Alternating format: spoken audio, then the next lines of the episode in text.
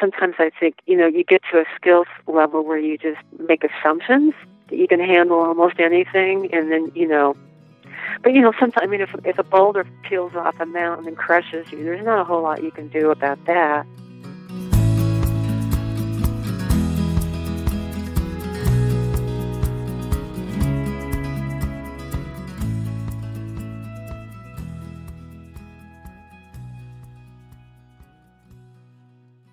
Hey, folks, welcome to the Adventure Sports Podcast. I'm your host, Mason. Uh, today's throwback episode goes back to 2018 when Kurt was hosting the show. Uh, and we're talking to Jane Parnell about climbing mountains and how, how mountaineering specifically and how mountains can heal us. I know so many of us find refuge in the outdoors. I know for me, just literally going outside and sitting in grass or in some trees just does me so much good. And being out there in the wilderness does just that much more uh, for me, for my soul, for my mind. Uh, we need it, whether you realize it or not. We need to be out there. And so for for Jane, she realized it after a, a pretty horrific um, tragedy in her life. I, I, if you are sensitive to this at all, I, I just want to warn you. Uh, this episode does talk about rape a few times. Uh, Jane was unfortunately a victim of that early in her life. And it wasn't just that that was traumatizing, it was the fact that very few people believed her. Um, there was subsequent traumas that, that happened as well. And she has used and found refuge in the mountains uh, ever since. And I know that if that's a place she can find peace, that's a place that I, and I'm sure you, can find peace as well. So I just wanted to tell you before we get into it that, that there there will be that discussion in the episode. She wrote a book about this experience and about how she has wanted to climb uh, the for you know she started climbing mountains and, and realized she was getting close to the first hundred peaks, the highest hundred in Colorado, and decided to go for it. And then all of a sudden, the next thing you know, she's getting really close to 200 and then 300. And so she decided, like I said, to write a book about this called Off Trail Finding My Way Home in the Colorado Mountains. And if you're interested in checking that out, we have a link in the show notes. Um, but without further ado, I'll let her tell her story. If you if this is your first time, thank you for listening. We've got a lot of episodes as you can see, and uh, yeah, welcome to the Adventure Sports Podcast. All right, here's Jane's story.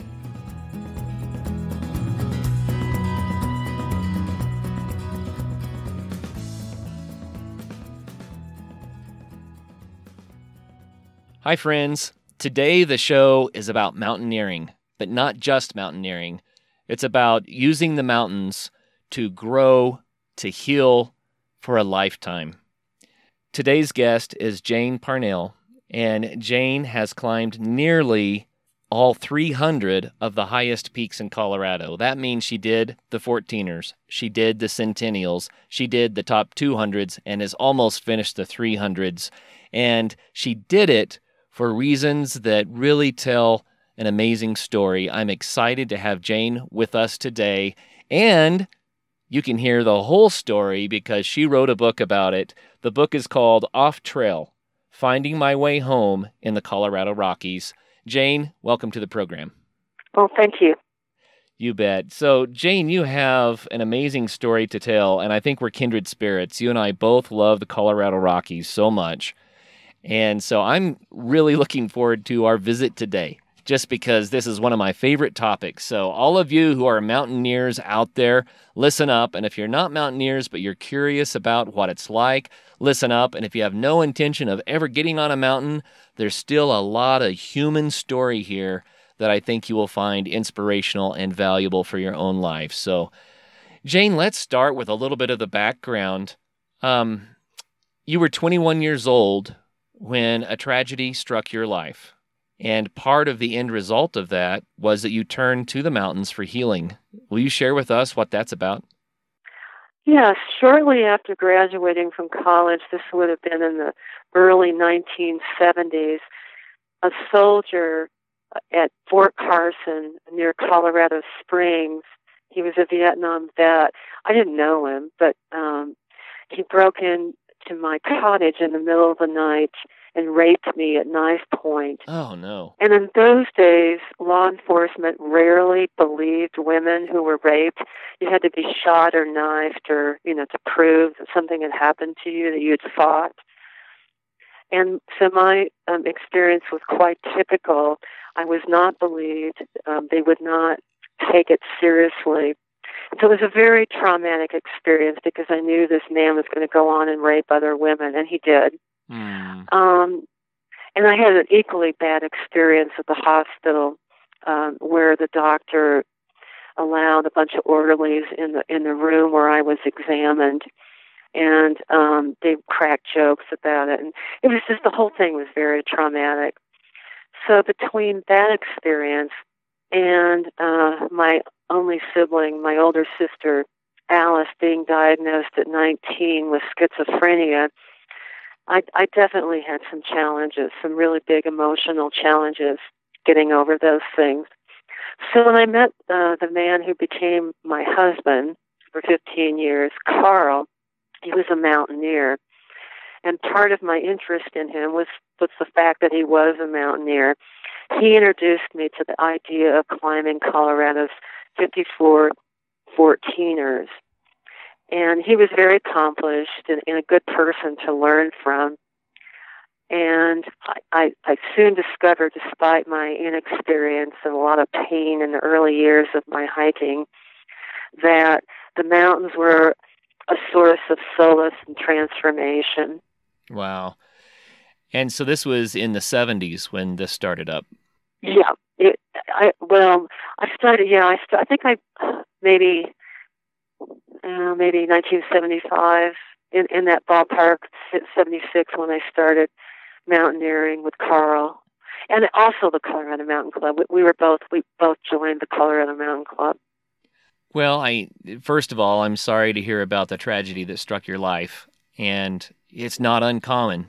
People have tragedies in life, and I think it's more common than not that we all have things to work through. What I'm really curious about is how mountaineering, climbing Colorado's high peaks, how that provided the healing and instruction you were looking for. Well, it certainly wasn't the only thing that helped me heal, but it was a big part of it. And the part of it that it played was it enabled me to regain faith in my body it's very common for, for rape victims to feel like their body has betrayed them. Mm. And, and, and so a lot of victims feel very conflicted about their bodies after something like that. And that was true for me.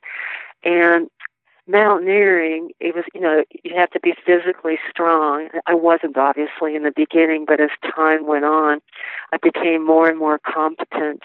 And that really restored my faith in my body so that I could enjoy it again and appreciate it again. That was one part of it. Another part of it was just the beauty of being in the outdoors, what it's like to hike through all these different ecosystems, make it to the summit, and look at over millions of years of the history of the earth right at your feet in every direction. And it enlarged my perspective so that I could see that my experience was, you know, one little tiny piece of human history and that I was part of a continuum. And that put everything in perspective for me. Yeah, I can see that definitely. You know, it's uh, when you stand on one of those high peaks and you're looking at a view like you were describing, the grandeur of it I, I sometimes I think it's just the right scale because when we look up at the stars, we're seeing something far, far, far bigger, but we don't really connect with that. But when you climb a mountain, then you've been a part of the experience. You feel the size of the mountain. You know the effort required. The wind is in your face, the weather, the sun, whatever's going on. You really experience it. And then when you stand on that peak, you see that vast view across these amazing mountains. It's humbling, but I think it also helps us to understand our place in the the bigger order of things. I couldn't agree more. I just I, I, mountaineering is so healing, and what's also interesting about it, I think, and maybe you'll agree with this too, is that it takes a lot of time to climb a peak. And that's time when you're not distracted by everyday life. That's time when you're walking through beauty and you're working with your body. And so that gives you time to think, time to consider, time to slow down on the inside. I think that's also very important. Yeah, it uh, it's almost it, it can be almost a Zen like experience. I write about that in the book. Um, you know that quality of the experience, and it, it really, it, at least for me, engages me in the present, right here, right now. What's underneath my feet? What's right in front of me? Hmm, that's neat. So let's, for people that have never climbed a mountain, will you describe for us what it's like, kind of from start to finish, to just climb kind of an average big peak? Well, it, it's interesting. I mean, I'm in my late 60s now, and I had my knee replaced in May, so I, I don't hike. I I won't be able to hike as I did before. But um, I guess I would divide it into phases. Um, my first three summers, it was very arduous, very difficult. I was in pain a lot of the time. But what kept me going was the reward on the summit. And even if you don't make the summit, I mean, the animals that you're seeing, the, the plants, being out in nature and realizing that you're how, how interdependent we are. And um, so that kind of compensates for the difficulty of it, the physical difficulty and discomfort of it. But once that hurdle is crossed, then it it um, then, it can be quite pleasurable, the physical sensations, because your body, you know, your body is up to it. Your body, you know, you've got the muscles for it. You've got the lung power for it. And then I, I recall a stage in my 40s and early 50s when I could just fly up a mountain without even thinking about it hardly. And those days are long over. So, but now, um, it's very much a spiritual experience for me. And, you know, I can't do the distances, the elevation gains or mileage that I used to, or uh, anything very technical. But um, it's still it's still an incredible, incredibly worthwhile experience. Oh yeah, I couldn't agree more with that. I think it's just delightful. So I'm not going to ask you what your favorite peak is because that's too hard to figure out. But could you tell us what one of your favorites might be, or maybe a couple of your favorite peaks in Colorado? Oh, there's so many. I, I tend to approach each mountain on its own terms you know, what does it have to teach me? What does it have to offer me? And it seems like, well, it, I think more in terms of mountain ranges than individual peaks. They all have such distinctive histories geologically and personalities. And I value each of them for different reasons. Um, I think the views, uh, there's several peaks south of Silverton that you can hike out to and you're overlooking uh, the Grenadiers, which is one of the most rugged, rugged sections of one of the most rugged mountain ranges in Colorado. And the views from there are just unbelievable. And you don't see any towns, you don't see any highways. Whereas in the Front Range, on the eastern slope, you're much more likely to see signs of human civilization. So you're talking about the mountains that are inside of the Weminuche Wilderness area then? Uh, yeah. hmm They they would be between. Well, they'd be between Silverton and Durango. Yeah. Wow, what a beautiful part of the state that is. So we're talking about the San Juans, right? But mm-hmm. that's right. Yeah, the biggest mountain range in Colorado. Nice. I find that every mountain has its own story to tell, and if I take the time to remember a climb, it's just like anybody that you meet. Every person is unique each person is an individual. And I find that each mountain is unique and has its own personality. And even each day on each mountain can be unique um, because you have a different experience. And I'm like you. It would be terribly difficult for me to tell someone what one of my favorite mountains might be, you know? Yeah. It might be easier, though, to tell us just an amazing story about an experience you had climbing. Well, uh, let me let me think a minute about that. Um, I, I think um, no matter what peak it is, I'm always very aware of the history that I'm looking at, and in my tiny little place in time and space.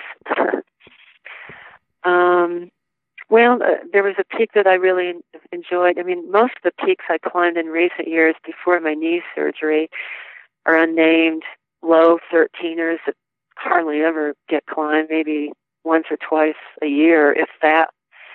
And I love those peaks because I don't see other people, and it gives me a different perspective on the mountains, on the Colorado Rockies, because I'm at a lower altitude. You know, on the 14ers, you're looking down on everything, you're above everything.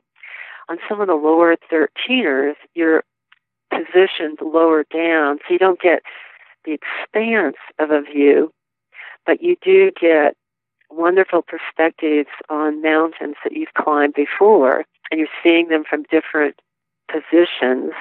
And I always appreciate that because I realize every mountain has can be looked at in such different ways. Yeah, that's true.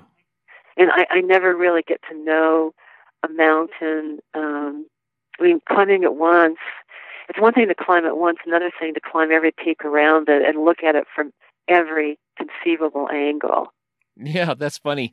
That happened to me just this winter. I climbed Boulder Mountain, which is 13.5 behind Antero, just west of Antero. So you would know where that is. I'm sure you've climbed it. Yeah. Um, yeah, I'm, I'm sure I have. I got to the top of that peak and I looked to the south and I saw a peak. And for the life of me, I couldn't figure out what it was. And I was surprised because it was Tabeguache, which I had climbed previously, but from the viewpoint of Boulder Mountain, it looked completely different. So it's just kind of an example mm-hmm. of what mm-hmm. you're talking about. Yeah, it's it's almost unrecognizable, and then you're you're you're getting to know it in a different way. And and that's another thing that I think is very interesting about doing the lower 13ers because I actually probably have done at least 400 of the 13ers, maybe 450, I don't know. And I won't finish them now, not with my arthritis and so on, but it doesn't matter. But um, the other interesting thing about doing the 13ers is, well, in any mountain, I'm looking around and I'm going, if I climb that one, if I climb that one, and then I'm, I want to know, you know, oh, I haven't climbed that mountain yet. I'd like to do that someday. So it's a way to discover more country. Oh, it is. And I have this experience, I'm sure you do too, that I get to the top of a, a peak and I start looking around at all the other peaks and it just turns into, oh, I want to do that. I want to do that. I want to do that. and it's amazing when you get up there. I mean, you've climbed so many more mountains than I have, but when you get up there, it's just all the other peaks be- begin to call to me. Mm-hmm. You know, it's, right. it's almost trivial to someone who's never climbed what we're talking about. They're thinking, "What? I don't get it." But once you've been there and and you've tasted of what mountaineering is about, and then you you get that kind of a an excitement about it, you know. And when you see those peaks, it, there's something big there. So for the mountaineers, they know exactly what we're talking about, and they're saying, "Yeah, I get it." And that's part of the value of the sport, isn't it? It's just so vast yeah, it's endless. And of course, if you don't confine yourself to Colorado, you could spend a hundred lifetimes doing it. And I did get out of Colorado. I mean, I have you know climbed elsewhere, and and also out of the country. Not as often as I wished, but I did get to do it.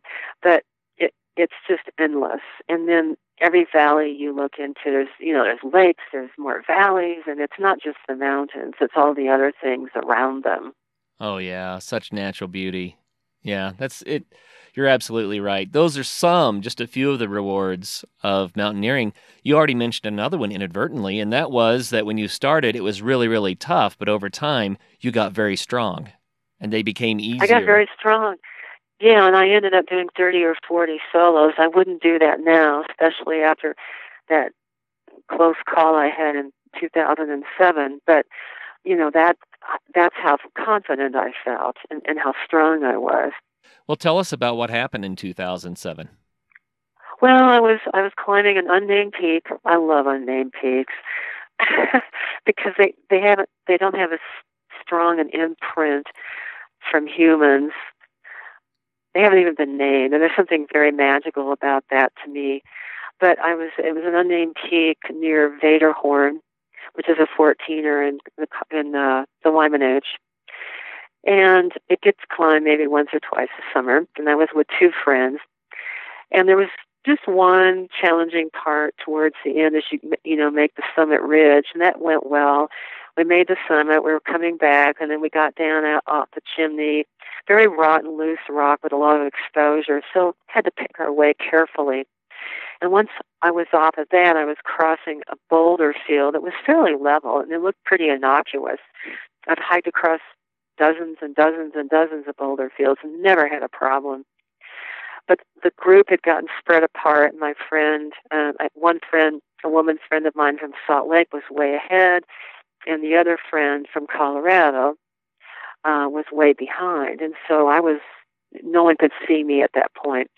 And a, a very large one and a half ton boulder tipped over and caught my leg, and it, it, it crushed between my knee and my ankle, my right leg, my calf, mm. between it and the boulder underneath. And I couldn't move a muscle. I have never experienced that kind of pain before because my leg was being crushed. Oh. And so I was screaming at the top of my lungs for help. And they finally, you know, they finally heard me and came. Uh, the woman was very small and lightweight. She couldn't really do anything except comfort me. The man ha- happened to be um, a wrestler in college years ago because even the two of them pushing, me pushing, when I wasn't just collapsing on my back in exhaustion and pain, couldn't move it one iota.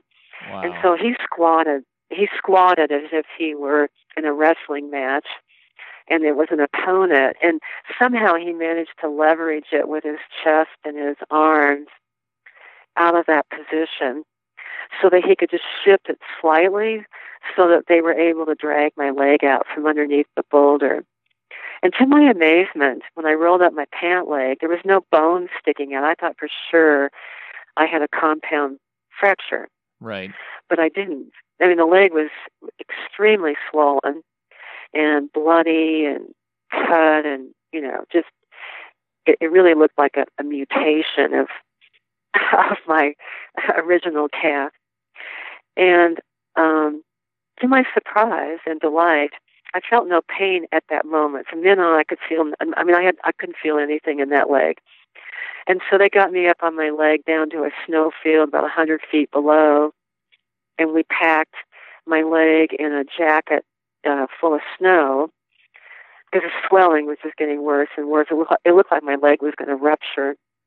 And we had about three and a half miles and I don't know, 2,500, 2,800 feet to go. It took a long time, and I used their shoulders as crutches. But we got to the car just as the sun was going down, and then we drove into Lake City. And just as we arrived at the clinic, they were just about to close it. Oh. So I was very lucky. I mean, we got off the mountain before dark and we got to the clinic just as they were closing it. And um, you know, there really wasn't much they could do for me, but um, they just suggested that I go see an orthopedist in Gunnison the next morning. So that night, I had a long night with my leg up on a sleeping bag, keeping it elevated and trying to ice it. But when you're camping, very difficult to tend to an injury like that. But I did have a crush injury and um, I I might have had a hairline fracture. They they didn't do an MRI, but but it was about two months of recovery from that. You know, being on a walker for weeks and then a cane and so on. And I still to this day have a large dent in my calf where the calf is you know there's there's a hole in the calf where that muscle and all the other soft tissues around it will never come back. Wow. So I have to ask. I mean, first of all, what a what a scary experience, and that's that's part of the risk that we take when we go into the backcountry. You don't have to be mountain climbing for that either. But I have to ask, as you look back on it, was it worth that injury for the experiences that you've had?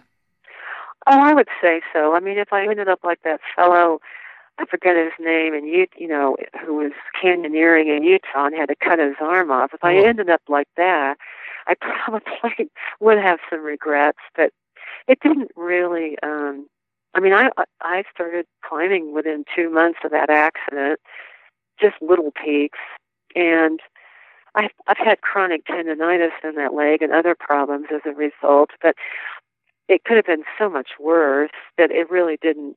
um I never really second guessed anything. Let's take a quick message break and hear from the folks that help make this show possible. That is plenty of that for now. Let's get back into the episode.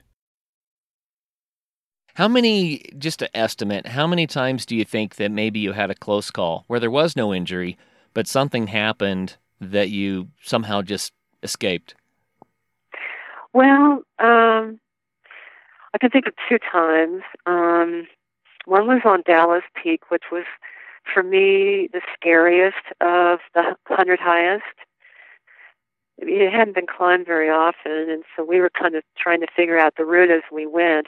This was our second attempt, and on the way down, I think I was just exhausted, probably, or dehydrated or something, because I turned upside down on the rappel and I'm, I'm looking down 2,500 feet at Blue Lakes and going, "Oh God, what am I going to do now?" Um, and then my and then my I was still married at the time to Carl, and I was yelling up at him, and, and he was kind of instructing me how to get out of that situation. And I finally uprighted myself, and then I got down that chimney and then across the ledge. And as I was untying, oh, I was, I was untying, and I was untying from the rope, and and our the fellow who was climbing with us, he did a lot of peaks with us in those years, and he was standing um, on the other side of this tiny, maybe a couple feet worth of snow, and I stepped on the snow and it gave way, and my foot went all the way through, and I realized that I was about to be launched into you know 2,500 feet of space, Wow. and he grabbed he grabbed me. So if he hadn't been there, that would have been probably the end. Mm. So I was very, very grateful to him. And um, another time, I was hiking with two friends again in the San Juans. I don't know what is it about the San Juans. Well, the rock for one thing. Very, very hot day. You know, in the mid 80s, which is very hot for those altitudes. Right. And and I was hiking with two people, and my dog took off and I could not find my dog. And so I decided to turn back. And I took a shortcut where I thought the dog had gone, and I ended up sliding on some uh, gravel down a steep slope into the creek. And it was, I don't know, 50, 60 feet. I didn't break anything, but I was just cut and bruised head to toe. Broke Oh. my glasses and they they went down the creek, and so I had no eyeglasses. and I managed to get out of there, and I get back to the car, and of course the dog is asleep underneath the car. And the dog had decided because it was so hot and there was no water anywhere along this hike, we weren't crossing any creeks. He just said, "The heck with this," and he went back to the car. So my panic about the dog was not justified, but I had no way of knowing that. right. So I drove into Lake City, good old Lake City, and there happened to be a doctor on call that afternoon, and he just kind of looked me over. And, you know, he had no x rays or anything. And he said, Well, when you get back to Colorado Springs, where I was living at the time, you might want to check in with your doctor, just make sure, you know, nothing's going on. And when I saw that doctor, I mean, I was just covered with bruises. And we both agreed that I was very lucky. Wow. you know, you've told two really, actually three really harrowing stories in a row, but we have to remind people that you have hundreds and hundreds and hundreds of days mountaineering, thousands of hours, and uh, you've had Yeah. a few things happen. And that can happen in the shower, that can happen driving to work. You know, that can happen. Th- those sorts of things happen in life. And you've had a lifetime of mountaineering. So, really, you've done very, very well. Well, yeah, especially considering when I compare myself to a few people I've known who died in accidents, you know, I mean, that's a minority, but still, you know, that can happen.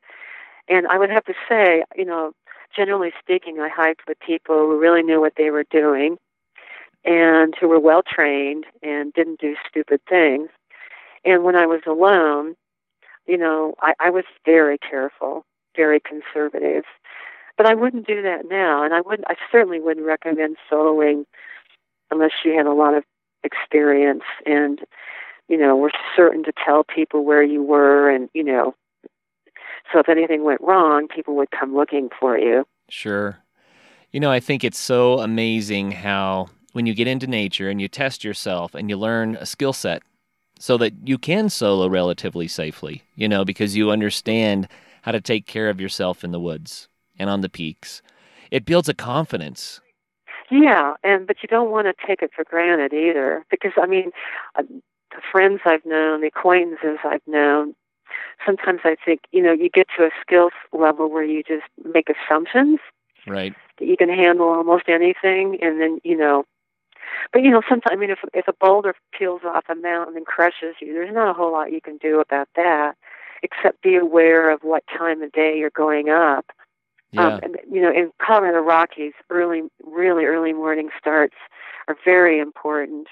In July and August because of the lightning storms, and, and, and in June and May because when the rock loosens up, and when there's snow and it's melting and it, everything loosens up, you know, as it warms up, and then that's when you get rock fall. Boy, have I seen some doozies. Mm, I can imagine. You know, we're dealing with forces that are so much bigger than humans, so vast, and it's amazing. We learn how to work inside of that environment, and uh, but that's part of the appeal. It's part of the experience. You know, when you see those amazing rock slides or avalanches, or uh, see other things that you know, if you spend enough time in the wilderness, you'll see things that are so rare that people won't even believe it if you tell them. Right. And you can see the evidence, of course, of of avalanche debris from the previous winter that goes clear across a valley and up the other side. Yeah. And um, that's quite an education in the power of avalanches. Mm. I mean, I've seen them in the wintertime as they actually happen, but I, it's it's almost even more sobering to see the debris months later and all the broken trees, you know, part way up the other side of the valley. Yeah, it's amazing. Some of those avalanches are are so huge, so huge. Well, Jane, I did not ask you this before we started recording, but do you have an excerpt or two from the book that you would like to read? Yeah. This is from the chapter called Sojourners. And in this chapter, I introduce Isabella Bird, who climbed Long's Peak in 1873 with a fur trapper by the name of Rocky Mountain Jim. And during this chapter, I introduce my climb early in my mountaineering career with Carl. And I, I'm very much a novice, and, and we're climbing Long's Peak. And just before this passage, uh, Isabella Bird has made the summit and she's looking out at was what was truly wilderness. We we don't have that experience today. And so I'm comparing her response and what she saw to what I experienced. And I'm looking to the east, uh, to the you know, Longs Peak is in the front range, and to the east you, you're looking out at you know just a sea of a prairie and sagebrush steppe that in those days, in those years, you know, the pollution wasn't nearly as bad as it is now, and you could actually see on a clear day, you could actually see um, the border of Kansas, mm. believe it or not. Wow. So here I am describing that. And then uh, my history major, the history major in me, that was my undergraduate degree, comes into play a little later in the passage. To the east, beyond the forested foothills and treeless plateaus of the Front Range, the Euclidean grid of industrialized agriculture and suburbia checkers the grasslands, tan and pewter. Along the horizon, cultivated prairie merges with sky, the possible border with Kansas vaguely discernible in a dreamlike sheen of dust. Through the shimmering haze, the past declares itself in waves. I hear the creation story of a mountain range as glaciers grind warped earth into valleys. I hear the report of spent rifles and thunder of stampeding ghost buffalo as soldiers follow in the wake of fur trappers and surveyors. I hear the forbidden chants of captive nomads, death marched onto reservations. I see the saber-toothed tigers and woolly mammoths and Isabella's wolves before they were hunted to extinction. Coronado, greed-stricken and delusional, driving his men to madness. Covered wagons bearing my maternal ancestors from Virginia to Ohio to Kansas, that faint blur on the horizon, and miners dynamiting for fool's gold that glitters in their hands, and dispatches them at an unjust age to cemeteries now covered in weeds and fallen tombstones. The horrors of Cripple Creek and Silverton and Central City, who died young and heartbroken, embraced in the afterlife by the high society that spurned them. So what's coming into play there is just, you know, my imagination and my curiosity about the past. Mm, I love the history that you pull into that. That's so amazing to to kind of pull all of those things together into one line of thought. You know, looking Yeah. over the ages and talking about the events that we find interesting. Yeah, and that that all goes back to what we were. That all goes back to what we were both saying about our place in time and space and the continuum Oh yeah. of the earth and and, and hi- of history. You know, How long did it take when you started climbing and working through all of the challenges, the the tragedy of the rape and of your sister's diagnosis with schizophrenia? How long did it take as you were climbing to begin to find real healing?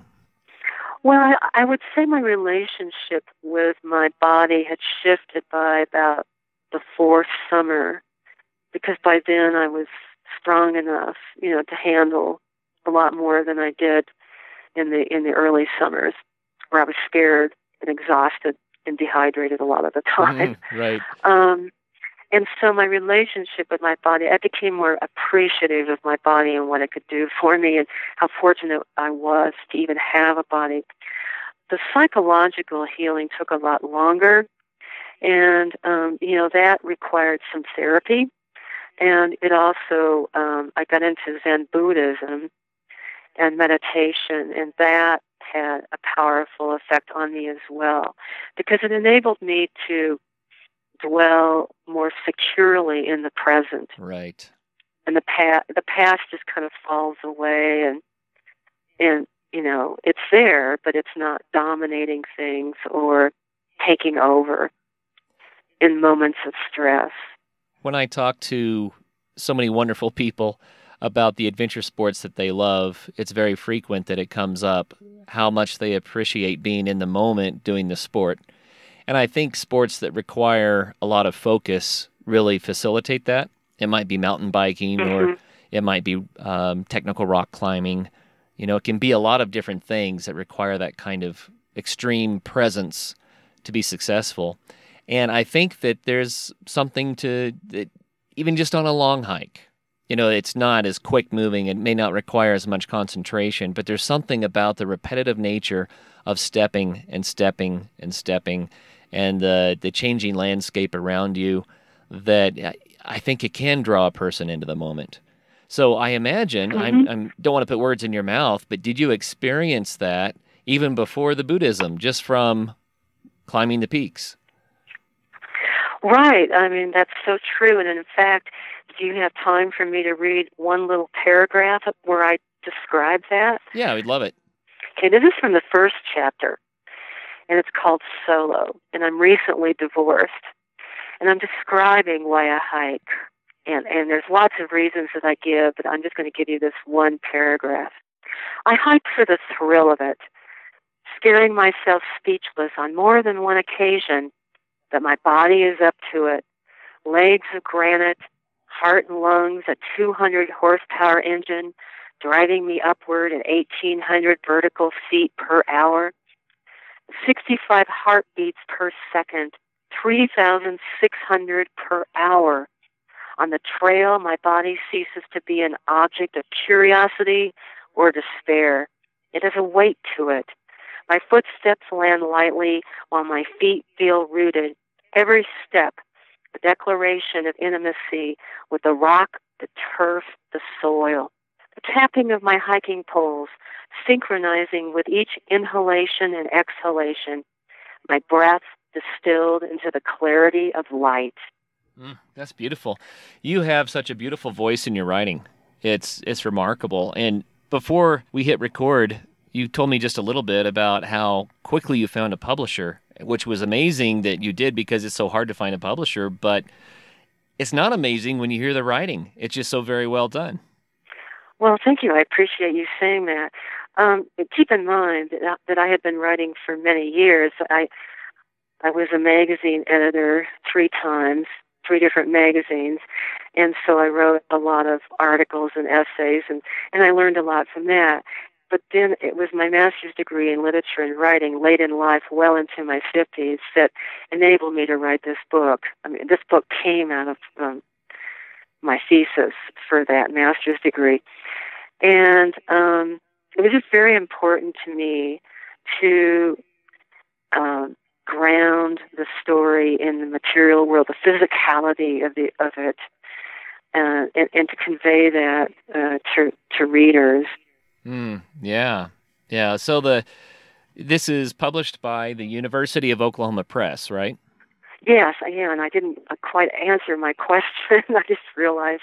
Yes, um, a friend who has published several books with them when when he heard my idea i described it to him on the phone one time he said you should query them send them a book proposal a chapter or two and I, I sent it out to them, and I sent it out to a small independent publisher in uh, Utah.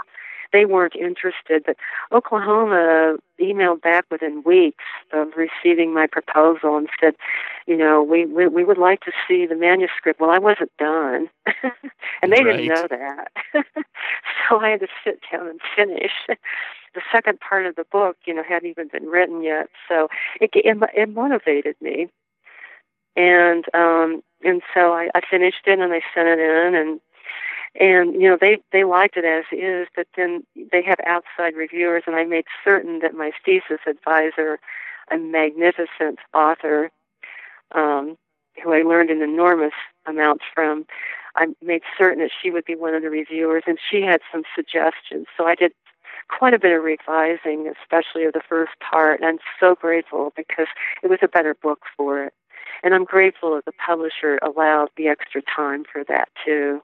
Mm, you know, that's it's so exciting when you, you think about it. You're putting your life story on paper, and you're weaving the tale in a way that others can benefit from it, and that's a gift to all of humanity. You know, when you do that, and then to finally see it come to fruition, and and for it to be there, something you can hold in your hand, and other people can read and benefit from what an enriching experience. Congratulations. Well, thank you very much. And and that was one of my motivations was to capture a time and place that is disappearing, not just because of the passage of time, but climate change, because our forests and tundra are greatly endangered, and um, many of the things that I have grown to love about the Colorado Rockies are probably going to go extinct, not in my lifetime necessarily, but eventually. And I wanted to preserve that for future generations so that even if they, they themselves couldn't see and hear and smell what I did, they could at least get an idea of what it was like. Mm, yeah. Well, do you have another excerpt that you uh, would like to read for us? I'm enjoying it so much. Okay. yeah. Uh, never ask an author to just shut up because they won't. Let me see. Um, how about I'll, I'll read a little bit about Isabella Bird and why she intrigued me. Okay. This would be that that chapter, Sojourners, because I think she's a fascinating a fascinating character. Um, I I am married at this point, and I'm feeling really conflicted and kind of bored about you know being a housewife and so on. And so, Isabella Bird kind of rescued me from that stage of my life. I have a husband who supports me, a defensible home on a mountainside, a national forest in my backyard. Yet a hazy discontent casts a pall over my days, incurable for lack of a proper diagnosis. Perhaps my maternal ancestry predisposes me to flights of unhappiness. The English are a nomadic breed. The dreary weather and insufferable class hierarchy might have driven them mad otherwise. With little to do during mud season but plot next summer's hiking misadventures, I am a housebound voyeur in need of inspiration, a guidebook perhaps, to the terra incognita of my interior. Isabella Bird's fifth book, A Lady's Life in the Rocky Mountains, seldom out of print since its publication in 1879, offers a woman's perspective from an earlier time that might illuminate the source of my discontent. The cover illustration for one edition depicts a youthful redhead riding a horse in a peach gown and matching bonnet, a sugary confection bearing no resemblance to the actual Isabella. My first trip to Colorado in the summer of 1954, age three, I arrived atop the portable toilet in the back of our Ford Woody, pointing at the Brown Palace Hotel and screeching, Looky, looky, as we tunneled through the tight fisted streets of downtown Denver. On her first and only trip to Colorado in the fall of 1873, Isabella Bird took the train from Cheyenne, Wyoming to Greeley, marveling, as she noted in her journal, at the mountains that upheave themselves above the prairie seas. Gradually, they are gaining possession of me. I can look at and feel nothing else. And I included that passage because she's possessed just as I was. And um, she found a fur trapper when she finally made it to Estes Park, which was just a couple of uh, summer pastures for ranchers on the front pra- uh, range. There's hardly anyone in the area. And he took her up Long's Peak, and it was she'd been up a number of peaks on horseback, but never on foot, and it, it just about demolished her. Mm. And um, the parallel that I draw between her life and mine is just she was an invalid. When she, when whenever she was at home in England, she was in bed most of the time. She had all kinds of ailments, but the minute she went abroad, whether it was Tibet or China or Colorado Rockies or the California Sierras, she had this miraculous recovery because she was um, had liberated herself from the stifling gender roles of the Victorian era. And I really connected with that. And um, I was fascinated by how she, you know, worked through her conflicts um, successfully in some cases and not so in others. And the other thing that intrigued intrigued me about her was her attraction to dangerous men.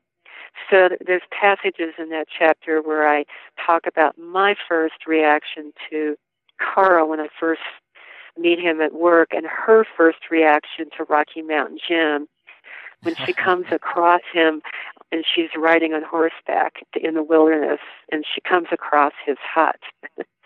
and she also had a, a painful relationship with her sister whom she lost at a young age. And so there's just so many parallels between our stories. You know what's fascinating about that to me is that it seems like it takes something bigger than ourselves, an excitement to to generate that desire for real life, for real living, and that pulls us out of our circumstances. You know what I mean? And when as mm-hmm. you were reading about her on the train looking out and watching the mountains growing on the horizon and, and captivating her, I, I saw that. And then when you mentioned that she had been an invalid you know, back in England, and that as she mm-hmm. traveled, it, it, it pulled her out of that, and she yeah. she then suddenly had the energy to go on and to conquer, you know, and to experience bigger things.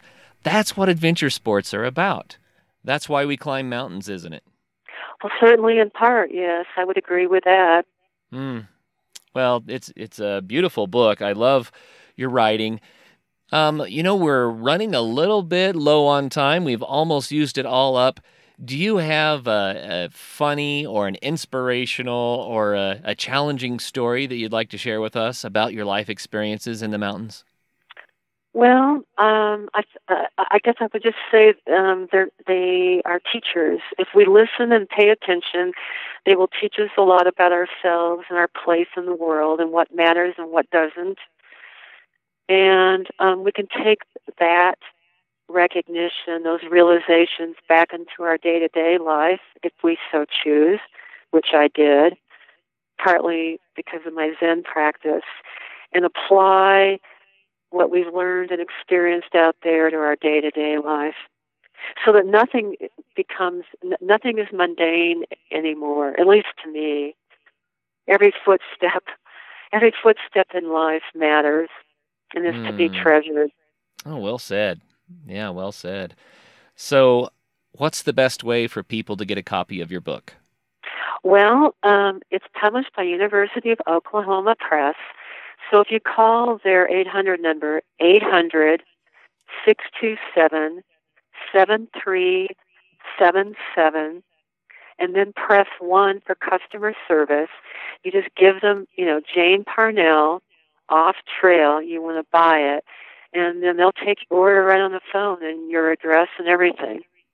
So that was 1 800 627 7377. Is that right? That's that's right. And then you have to press one. There's a bunch of different numbers you can press, and it's the first one one, okay. which will get you to, to a customer service. And your book is just going out this year, correct? Right. It's it's been out for a little over a month, is all. How exciting! And That's great. And I am available. I mean, I'm already touring the state and doing readings, and you know, libraries, bookstores, book clubs, and, and I'm available for that. I do have a Facebook page, uh, Jane Parnell, uh, and, and then it's at C O L O Rockies, you know, the shorthand version of Colorado. And if you if you do a Google search, you should be able to find my authors page, and and I have the event calendar there and some other things. Okay, Jane Parnell, C O L O Rockies. Yeah, there's an at symbol in there. And I don't know if, if that'll take you there directly, but if you do it through a Google search, I'm sure you can find it. Oh, that'd be great. So people can get more information by going there. They can order the mm-hmm. book at 800 627 7377, option one. And I just want to thank you for your time today. I have thoroughly enjoyed visiting with you about your experiences climbing mountains and how it transformed your life. And I really want to read your book. It sounds so delightful. So thank you for sharing that with us. Well, thank you very much for calling me, and I enjoyed chatting with you. Oh, you bet. And for all of our listeners out there, you know, find that transformative experience. Find a way to grow and to thrive and to build that bigger life that we're always talking about on the Adventure Sports Podcast. That's what it's really all about. And until the next show, make sure you do get out there and have some fun. First of all, thank you so much for listening. It means the world to us that you choose to listen to the show. If you'd like to help us further, you can leave a review on iTunes, share us with your friends, your family. It goes a long way to grow in the show. You can also support us financially through patreon.com slash adventure sports podcast. Link is in the show notes. And also, if you have an idea of who could be a good guest for the show, we're always looking for people to tell their story uh, about the outdoors or adventure. So if you know someone, please reach out. Email us at info at adventuresportspodcast.com. And until then, get out there and have some fun.